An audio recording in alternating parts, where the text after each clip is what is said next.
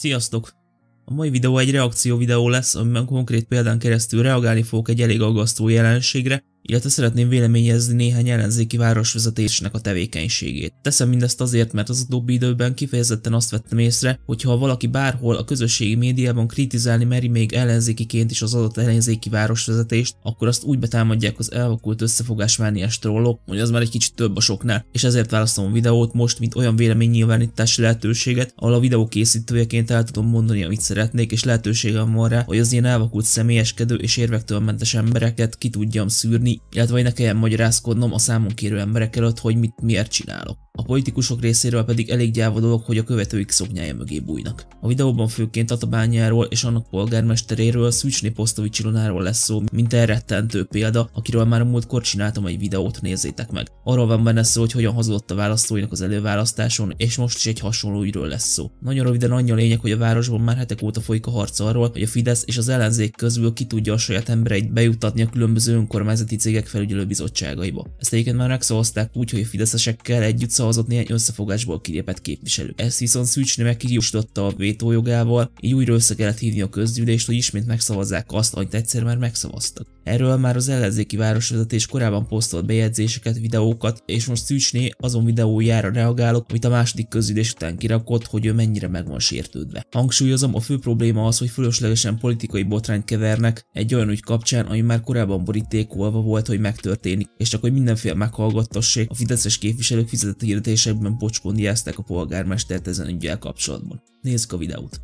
Tisztelt tatabányaiak! Tájékoztatom önöket! Ez a megszólítás, hogy tisztelt tatabányaiak, tájékoztatom önöket, Ez pont olyan, mint a kapnál egy levelet mondjuk a távfőtől, hogy tisztelt hölgyem uram, tájékoztatjuk, hogy túlfizetés miatt 3000 forint visszatérítést kap az általánydíjból. Nagyjából ugyanilyen stílusú az a videó. A videóban szerepel az az úriember is, akit a Fidesz leváltott az önkormányzati cégnél, én viszont kivágom őt, mert nem tudom, hogy közszereplőnek minősül-e, és egyébként is Szűcsné mondani valójában van a hangsúly. Hogy a gazdasági részektől is megkímélnek titeket, mert szép dolog, hogy több 10 milliós megtakarítást értetek el, de pont arról nem beszéltek, ami a lényeg lenne, hogy ez a választókat milyen formában érinti. Mert az a pénz inkább csak ilyen költségvetési kiigazításként fog szerepelni, mint sem mondjuk valami tényleges fizikai felújítás vagy beruházás valósuljon meg belőle a városban.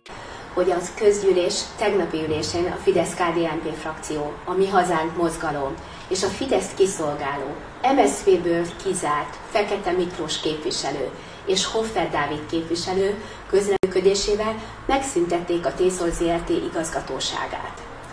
A Tészol Zrt. Igazgatósága helyett egy ügydöntő felügyelőbizottságot hoztak létre, melynek elnöke Fekete Miklós, vezérigazgatója Marján Győr. Az a Marján Győr, aki az elmúlt évek pazarlógazdálkodásaiért felelős.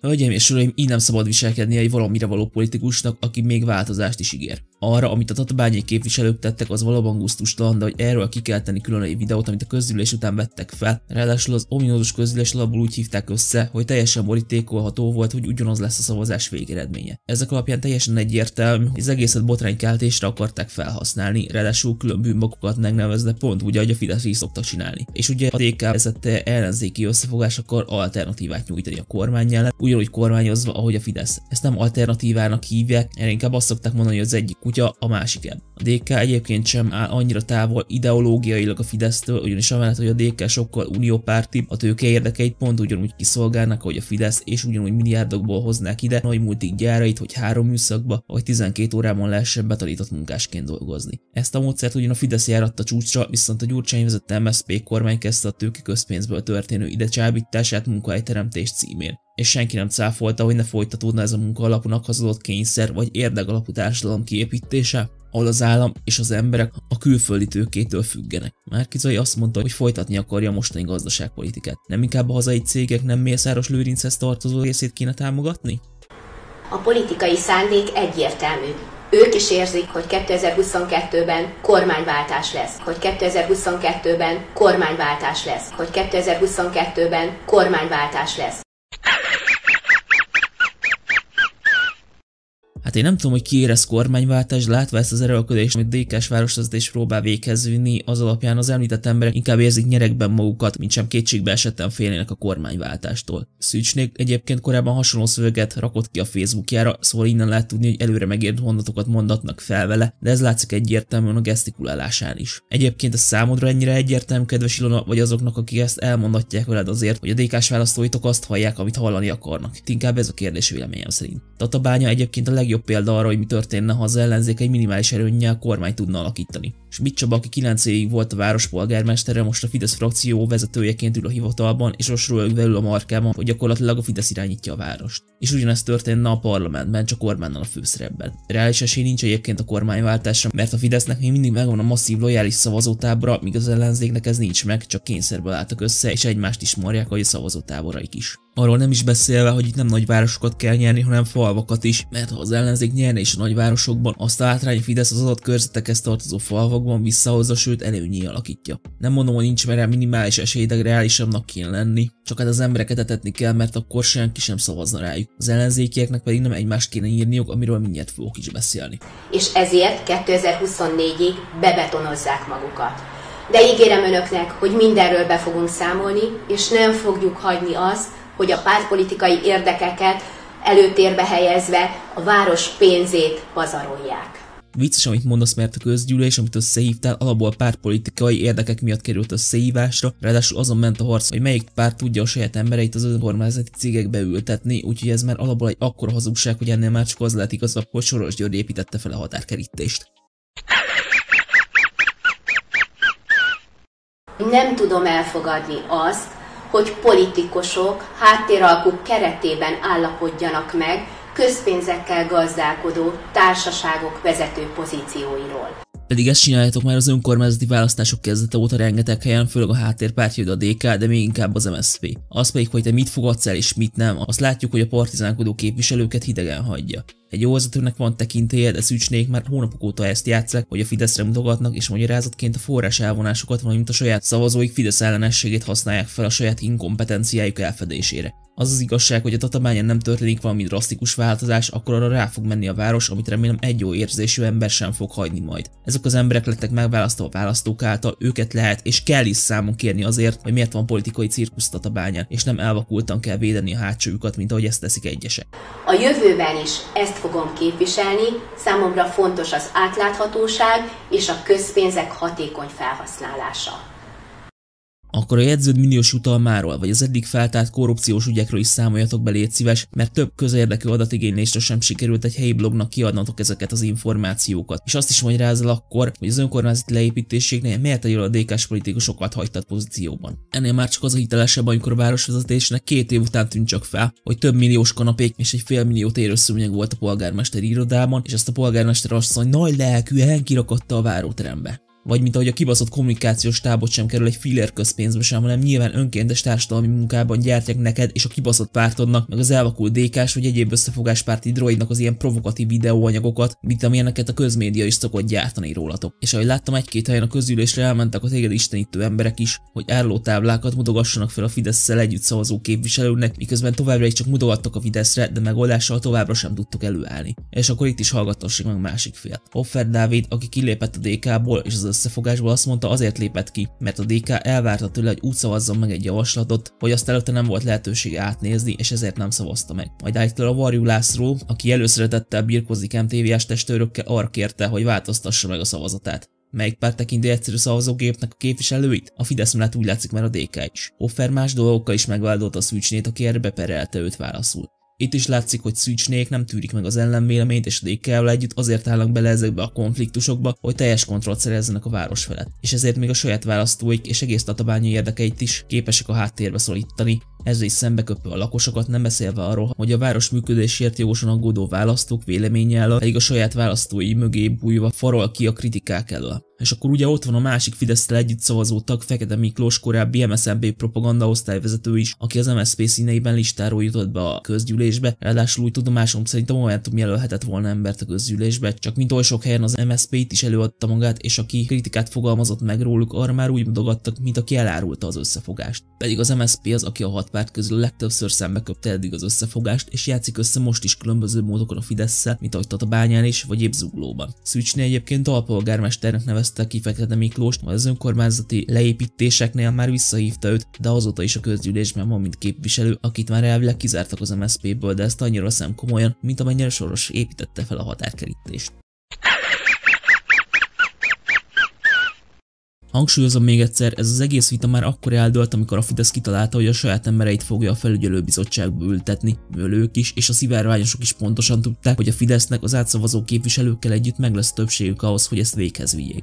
De ugye a DK részéről meg kellett csinálni a műbalhét, hogy ne ők tűnjenek alkalmatlannak, holott az eddigi 2 év alatt mindkét oldal részéről csak a mocskolódás ment végbe. Ilonát pedig a nagy női szabadságharcos konyatündérként kell feltüntetni az elvakult DK szavazótábor előtt, akit a csúnya Fidesz bántani akar. Egyébként Dobrev Klára előválasztási kampányát is ugyanerre a módszerre építették fel. A DK amúgy sem csak az olyan tehetséges politikusoktól, mint Niedermüller Péter erzsébetvárosi polgármester, akinek az egyik közvetlen beosztottja áramot lopott az önkormányzattól, hogy kriptovalutát bányásszon, emellett a csőd közeli állapotban lévő vendéglátósoknak sem volt képes haladékot adni, vagy elengedni a bérleti díjukat. Vagy ott van az a Ceglédi Csaba, aki úgy fog elindulni a szombathelyi körzetben, hogy korábban a munkaközvetítőin keresztül több társával együtt több mint 6 milliárd forintot sikkasztottak el. Hiteles jelölt.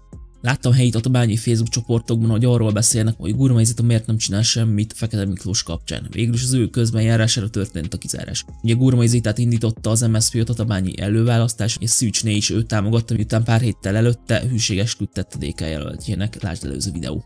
És hogy miért nem foglalkozik a tatabányaiakkal a Gurmai Zita? Erre nagyon egyszerű a válasz. Gurmai Zita ugyanis a megélhetési politikus, tipikus iskola példája. Gurmai mindig is Budapesten politizált, és az MSZP listáján jutott be a parlamentbe. Mivel az MSZP-nek folyamatosan csökken a támogatottsága, nagyrészt azért, mert a szavazói a DK-hoz pártoltak, az MSZP már nagyjából egy ilyen 4-5%-os támogatottsággal bíró mikropárt lett, amely most jelenleg önerőből nem is jutna be valószínűleg a parlamentbe, és támogatottság alapján nem biztos, hogy minden politikus felkerülhetett volna a közös listára azok közül, akiket ők a parlamentben akartak látni. Mivel a fővárosi jelöltek tekintetében elég telített volt, így félő volt, hogy az ismert arcuk nem jut be a parlamentbe, mint ahogy erre Pesten volt is példa később, ezért helyette kitalálták, hogy olyan körzetben indítják el, ahol alapból esélyes az ellenzék, és van egy viszonylag masszív szocialista szavazótábor, és ezért a tatabányai körzetre esett a választásuk, nem törődve azzal, hogy korábban sosem járt nagyon a körzetben. Hirtelen aztán megjelent önkormányzati eseményeken, gyerekekkel fotózkodott, elkezdte érdekelni őt a helyiek problémái. Érdemes megnézni amúgy a Partizánnak a Gurmai koncert előválasztási vita alatti kommentjeit. Amit Tatabánya problémáiról írnak ott, az teljesen igaz, valaki pedig arra hívta fel a figyelmet, hogy Gurmai Hajdú-Biharban próbálkozott régebben. Egyébként 2018-ban Debrecenben, Kósolajos körzetében, tehát inkább a zsíros parlamenti mandátum érdekelte a tatabányaiak érdeke helyett, nem törődve azzal, hogy az MSZP ezzel teljesen lenézi és megsérti a helyi választókat, de szerencsére átláttak a szitán, és több olyan MSZP-s megélhetési politikus is kiesett a versenyből, mint Gurmai vagy Bangolné Borbély Ildikó.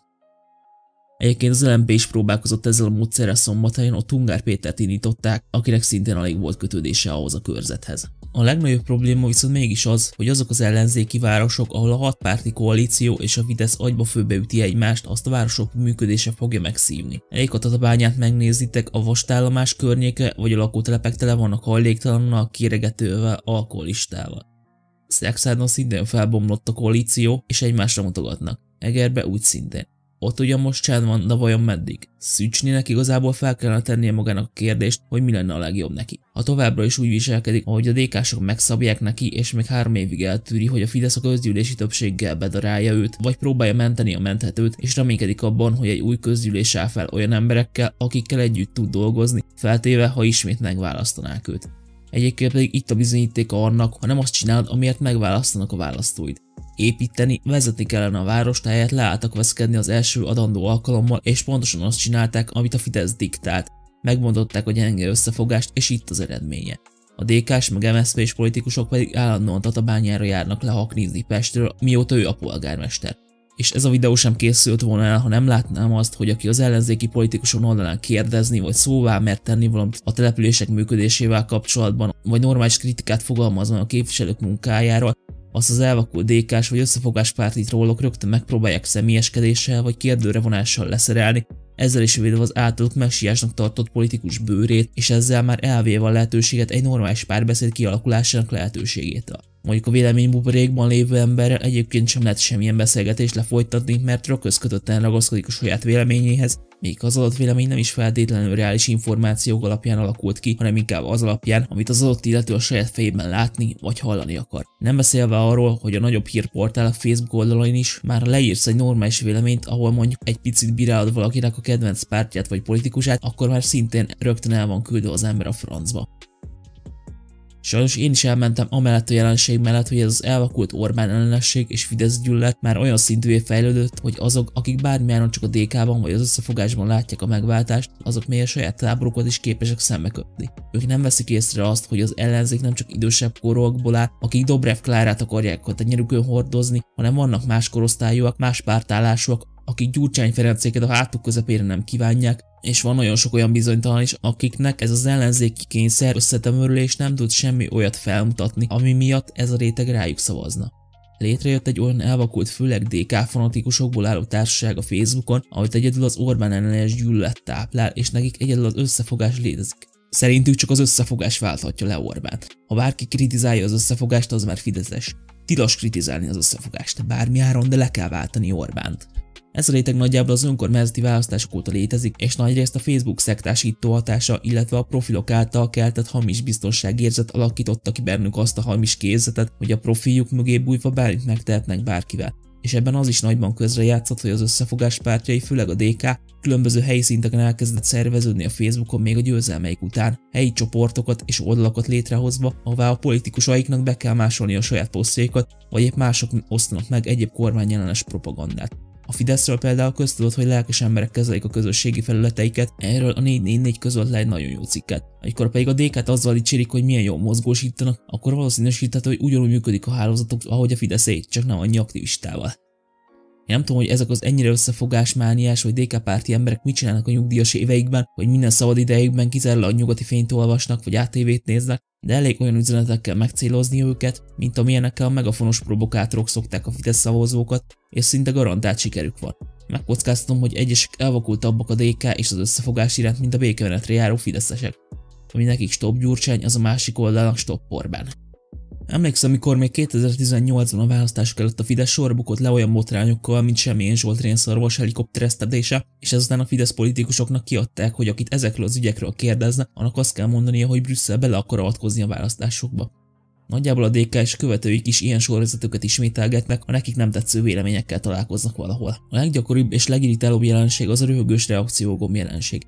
Írhatsz akármennyire jól megfogalmazott, jól átgondolt kommentet, amiben jól megfogalmazod a véleményed, ha valakinek ez nem tetszik, nem ért egyet vele, érdemi diskurzus helyett egyszerűen csak rányom arra kibaszott gombra, és ez a gomb véleményem szerint a trollkodás egyik legalapvetőbb eszköze, ami megakadályozza egy lehetséges párbeszéd kialakulását, sőt, ha sok ilyen reakció van a kommenteden, azt a Facebook kifejezetten előre sorolja a kommentek között, és ilyenkor elindul egy olyan láncreakció, hogy gyakorlatilag teljesen elhitelteleníti mind az adott véleményt, mind az adott illetőt, nem törődve azzal, hogy a kizárólag trollkodásból reakciógombot megnyomó ember mennyire minősíti magát ezzel, illetve milyen negatív képet fest is le ezzel magáról.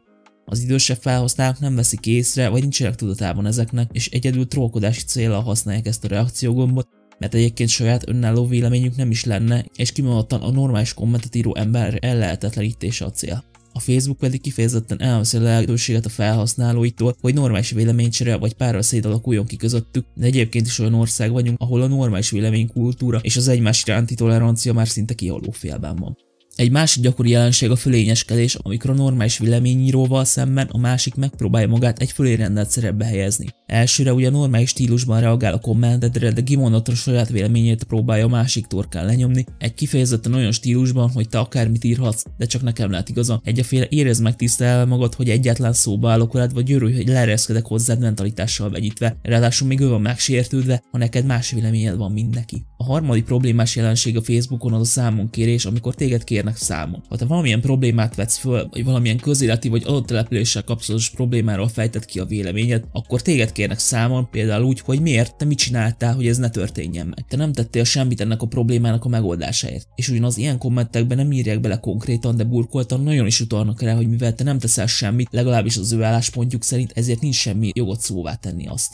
Most nekik üzenném, hogy azzal, hogy az a valaki megfogalmazott egy problémát vagy javaslatot tett valamire, mert azzal sokkal többet tett a közéletért, mint amit ezek a trollok valahogy is fognak, akik ezt számon kérték tőle. Mit lehet tenni a lakóhelyünkért? Kérdezünk, vélemény nyilvánítunk, ha adják persze. Felhívjuk a figyelmet a fontos dolgokra, és figyeljük, mi lehetne javítani, hogy nekünk és a körülöttünk lévőknek jobb legyen, és a legfontosabb, hogy ne kérjünk számon másokat. Aki ezek közül bármelyiket is megcsinálja, az már többet tett a közéletért vagy a lakhelyéért, mint amit ezek a rossz indulatú emberek valaha is fognak. Közös ráadásul ezekben a lenéző és számon kérő kommentekben, hogy szándékosan olyan ellenérveket sorakoztatnak fel, aminek köze nincs az elhangzott probléma felvetéshez, és így próbálnak kiforolni az érdemi vita elől. Sokkal inkább az a céljuk, hogy eltereljék a figyelmet az alapproblémáról, és megpróbáljanak megkérdőjelezni téged és amiben hiszel. És ez még akkor sem zavarja őket, ha a saját ellenzéki társaikkal teszik ezt. A negyedik eset pedig az, amikor egyszerűen semmilyen érvet nem tudnak mondani, még a bemagolt párt propagandát se. Egyszerűen annyira szúrja a szemüket a kommentet, hogy egyszerűen csak lehülyéznek, vagy nem normális embernek próbálnak beállítani. Elmaradt fejlesztések, a válasz forrás elvonások, meg azt egyébként is az előző Fideszes városvezetés ígérte meg, ezért nem értem, miért reklamálsz. Valaki azt is megkérdezte, hogy józan-e az a kommentelő, aki felmerte tenni a kérdését. Amúgy egyértelműen igen, fordítva viszont nem biztos, hogy ez lenne a helyzet. Tele van szeméttel a város, vagy sokkal hajléktalan? A válasz forrás elvonás. Szerintük a hajléktalanok amúgy is a kormány miatt kerültek utcára. És ezek nem a városvezetők válaszai, hanem a hátsójukat fedező trolloké. Sajnos ilyen és ehhez hasonló kommenteket sikerült látnom.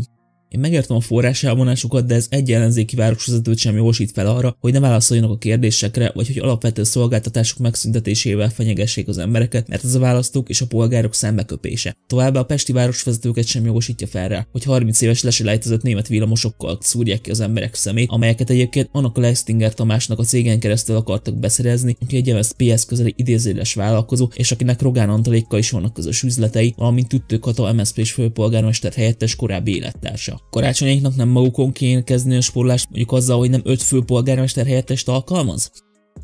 A hajléktalanok meg lehet, hogy a kormány miatt kerültek utcára, viszont a hajléktalan szálok fenntartása önkormányzati feladat, és mivel az adott városnak a közterületén alkoholizálnak vagy épp fogyoskodnak, emiatt ez szintén önkormányzati hatáskör. Én nem tudom, hogy aki ilyet ír, az vagy ennyire elvakult, vagy csak szimplán minimális empátia sem szorult belé a saját embertársa iránt. Mint mondtam, Tatabánya is ez szintén probléma, közterületen fogyasztanak alkoholt vendégmunkások és a hajléktalanok, megbotránkoztatva ezzel a helyieket, és ugye megbírságolják őket, de nem csinálnak velük semmit.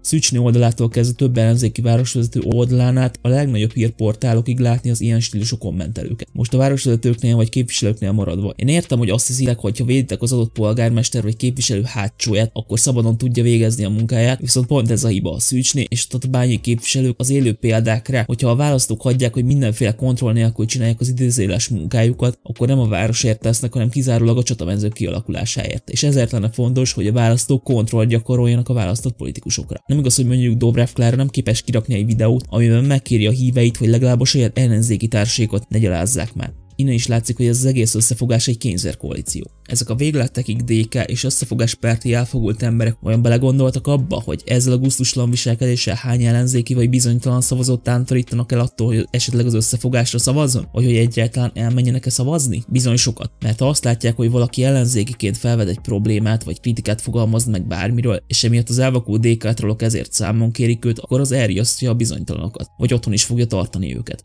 Az kevés, ha azt mondják, hogy itt ez a hatpárti összefogás szavaz ránk, ha nem akarod, hogy Orbán győzzön. De ezen kívül mit tud nyújtani?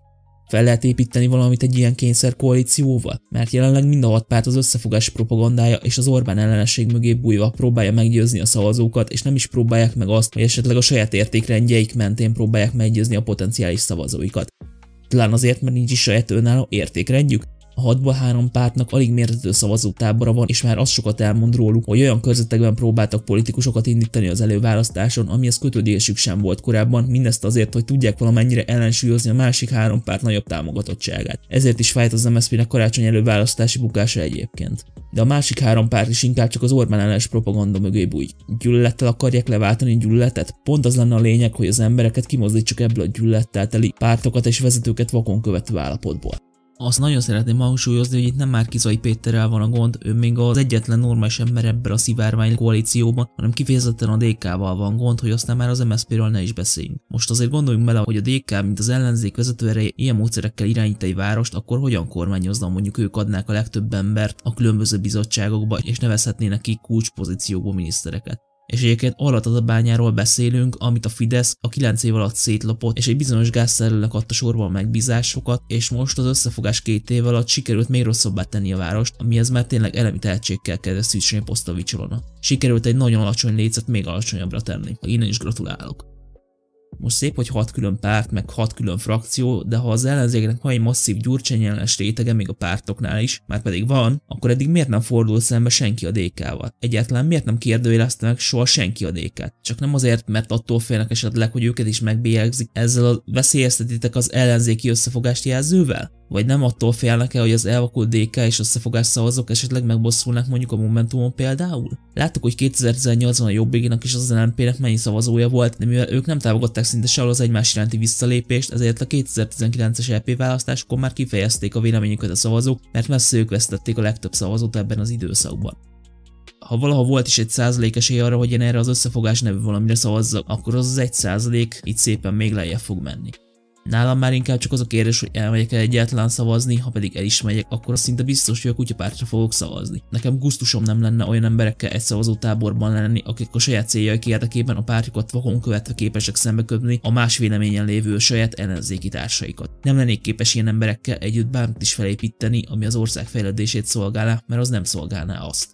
Egyszerűen az emberek már nem kíváncsiak arra a gyűlöletkampányra, amit a két oldal egymással lefolytat. Jelenleg szerint a 22-es választás részvételő aránya véleményem szerint meg sem fogja közelíteni a 2018-asét. És tudjátok, melyik pártok szavazatain fog meglátszani az, hogy az összefogás nem tudott egy megfelelő alternatívát nyújtani, mert ugyanúgy gyűlöletpropagandával próbál irányítani, ahogy a Fidesz? Bizony, a magyar kétfarkú kutyapárt és a mi hazánk. Előbbinek most minden hülyeséget mellőzve szerintem teljesen reális szansza van bekerülni a parlamentbe egy viccpártként. Hogy miért? Azért, mert a mai magyar politika egy vicc. Vagy Orbán, vagy Gyurcsány, de mind a kettő ugyanúgy kormányozna. Hogyha a kutyapárt bekerülne, az azért is érdekes lenne, mert kapásból 5 mandátumot szerezne a listás helyek alapján, és akkor már nem is kell számolgatni szerintem, hogy lesz a kétharmad.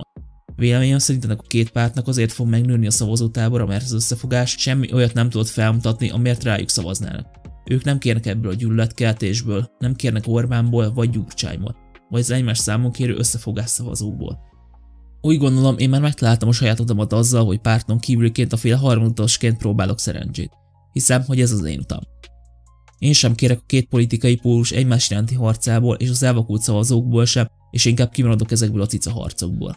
Próbálok normális kritikát fogalmazni mind a két oldal irányába, vagy próbálok olyasmit tenni, ami előre viheti az országot, akár olyan emberekkel együtt, akik ugyan tartoznak mondjuk egy politikai közösséghez, de mégis fel lehet építeni velük valamit közösen, mert nem követik vakon, katonaként a pártjukat, hanem megvan a saját önálló véleményük, elképzelésük, és együtt lehet működni mindenfajta előítélet és gyűlölködés nélkül.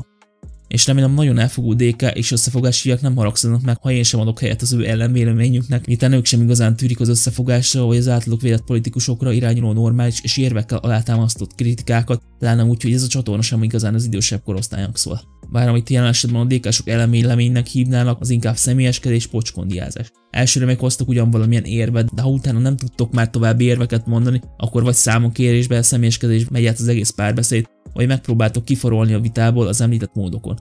Szóval remélem nem haragszanak meg, ha én is inkább kialakítom a saját kis felületeimet, ahol erre a stílusra alapból nincs igény, és amit remélhetőleg hírből sem fognak ismerni, és ahol normális keretek között személyeskedés, számonkérés és minden egyéb nélkül lehet kultúráltan véleményt formálni olyan dolgokról, mint az ország fejlődése, politika, közélet vagy bármi más, ami eszünkbe jut.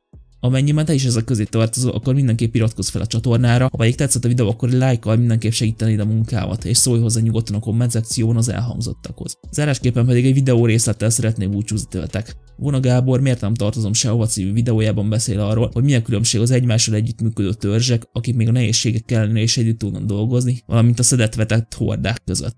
Szerintem nagyon illik ide most. Nézzétek meg a teljes videót is, sziasztok! Ugyanis a törzsi harcból a harc az megvan, de igazán törzsek nincsenek. Amik itt vannak, azok valójában inkább csak hordák. A törzs tehát egy magasabb szervező elv, egy magasabb eszme által összefogott közösség, amely ugyan képes a másikkal harcolni, sőt harcol is, de képes a másikkal békét is kötni, és békét is köt, ha kell, sőt törzsszövetséget, társadalmat, közösséget, nemzetet hoz létre. Vagyis a törzs nem csak lefelé nyitott, hanem felfelé is. A horda ellenben semmi más, mint egy dühös, összeverődött falka, amelyet semmi más nem tart egybe, mint a gyűlölet tárgya. Ha ez a gyűlölet tárgya elveszik, ha a gyűlölet tárgyát megsemmisíti, akkor kiderül róla, hogy se eredet mítosza, se küldetés mítosza, se a kettőt összefogó aktualizációja, és ezért nem tud más csinálni, mint egy újabb gyűlölettárgyat keresni, vagy fölfalni saját magát. A horda tehát az alulról szerveződésnek a nyers példája. A horda ugyanis nem más, mint összeverődött tömeg, összesodródott csőcselék, amely nem képes semmivel összefogni, nem képes semmivé összeállni, és nem képes semmit alkotni. Hordából csak horda lesz. A horda felfelé nem nyitott, kizárólag lefelé. A kortárs populizmus ilyen csőcselékeket, ilyen hordákat szervez a maga számára, és egyáltalán nem törzseket vagy törzsszövetségeket, pláne nem közösségeket. És hogy miért? Azért, mert a horda tökéletesen alkalmas számára, hogy vele az ellenfeleit széttépesse. Arra viszont már nem alkalmas, hogy számon kérje őt. Egy horda soha nem fogja megkérni a vezetőjét, hogy figyelj már, te széttépetted velem az ellenfeledet, de egyébként mit tettél értem? A horda nem más, mint egy zsold és önbecsülés nélküli büntető brigád, egy gyilkoló falka.